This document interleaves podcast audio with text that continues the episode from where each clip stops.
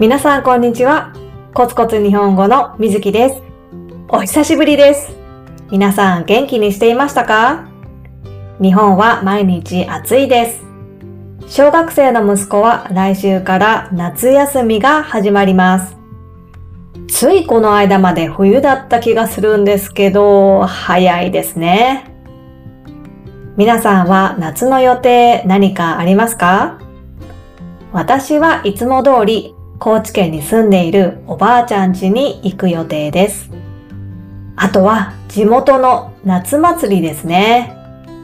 夏祭りの花火大会が久しぶりに開催されるんですよ。コロナの間、3年間かなずっと中止になっていたので、本当に久しぶりの花火大会です。だから楽しみです。一番下の娘はまだ花火を見たことがないんです。だからどんな反応をするのかも楽しみです。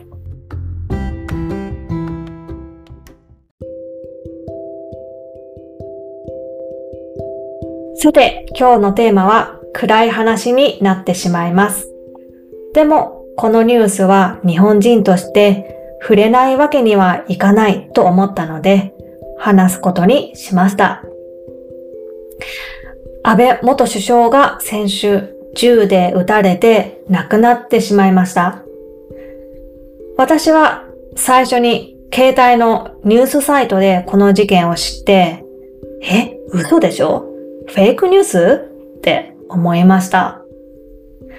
それでテレビをつけたら、安倍さんが撃たれたと言っていて、その撃たれた時の映像とか心臓マッサージを受けているところ、そしてドクターヘリで病院に運ばれているところが、まあそういう衝撃的な、ショッキングな映像がずっと流れていました。それでも、なんだか信じられなくて、現実じゃないような気がしていました。そして夕方に安倍さんが亡くなられたというニュースを見ました。日本は世界の中でもとても安全な国として知られていますよね。特に銃による事件はめったに起こらないんです。本当に、本当に珍しいです。だからびっくりしました。そして、どうして SP、SP はあの警察のような人の命を守る仕事をしている人です。どうして SP がいたのにもかかわらず、こういう事件が起きてしまったのか疑問に思いました。犯人が安倍さんを撃った動機、理由、目的というのは、まだ詳しいことはわからないんですけど、今の時点で分かっていること、警察が発表した内容をここで話します。犯人はある宗教団体に恨みがあったそうです。恨みっていうのはちょっと難しい言葉ですけど、えー、深い憎しみ、深い怒り、こう、もう本当に心の底から怒っている、怒っている気持ちです。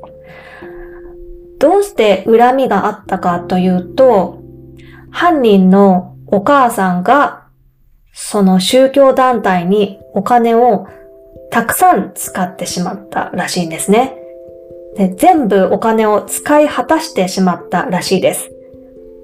そのせいで、その家族がバラバラになってしまって、ま、犯人は自分や、えー、家族の人生、自分や家族の人生が壊されたと感じたそうです。で、犯人は安倍さんとこの宗教団体に深い関わりがあると考えて、安倍さんを殺そうと思った。こういう動機があったようなんです。本当に安倍さんとその宗教団体、宗教団体に関係があったかどうかということなんですけど、私は間違った情報をシェアしてはいけないので、具体的なことはここでは言いません。ですが、まあ、何らかの関係はあったようです。まあ、どの程度かはわからないんですけど、全くの無関係ではないようです。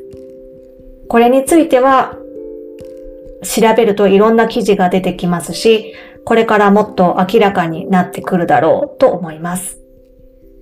で、まあ、私が言いたいのは、どんなに、どんな理由があったとしても、暴力を振るうこと、そして人を殺すことは絶対にあってはならないということです。絶対に許されることではありません。犯人は大きな大きな間違いを犯してしまったと思います。安倍さんは8年間日本の首相を務めました。私は正直に言うと安倍さんの政治的な考え方の支持者ではないです。支持者というのは賛成している人ですね。支持者ではないんですけど、それでも本当にこんな残酷で悲しいことがあるのかと、とてもショックを受けています。安倍さんのニュースとか写真を見るのも辛いぐらい悲しいです。長い間日本のために尽くしてきた人ですから、敬意、リスペクトの気持ちですね。敬意と感謝の気持ちを持っています。安倍さんのお気持ちを考えると、本当に無念だっただろうなと思います。無念というのは悔しくてたまらない。残念で残念でたまらない。そんな意味です。そして安倍さんのご家族、ご家族のお気持ちを考えると本当にかわいそうです。心が痛みます。こんなひどいことが二度と起こらないように願っています。はい、今日はここまでです。暗くて重い、悲しい話になってしまいましたが、次回からはまたいつも通り明るく日常の話をしようと思っています。楽しみに待っていてください。そして、 Patreon、パトレオンのメンバーも募集しています。3ドルからボーナスコンテンツを見ることができるので、ぜひチェックしてみてください。インスタグラムでも短い、えー、動画をたまに作ってるので、ぜひ見てください。ということで今日もコツコツ頑張りましょう。バイバイ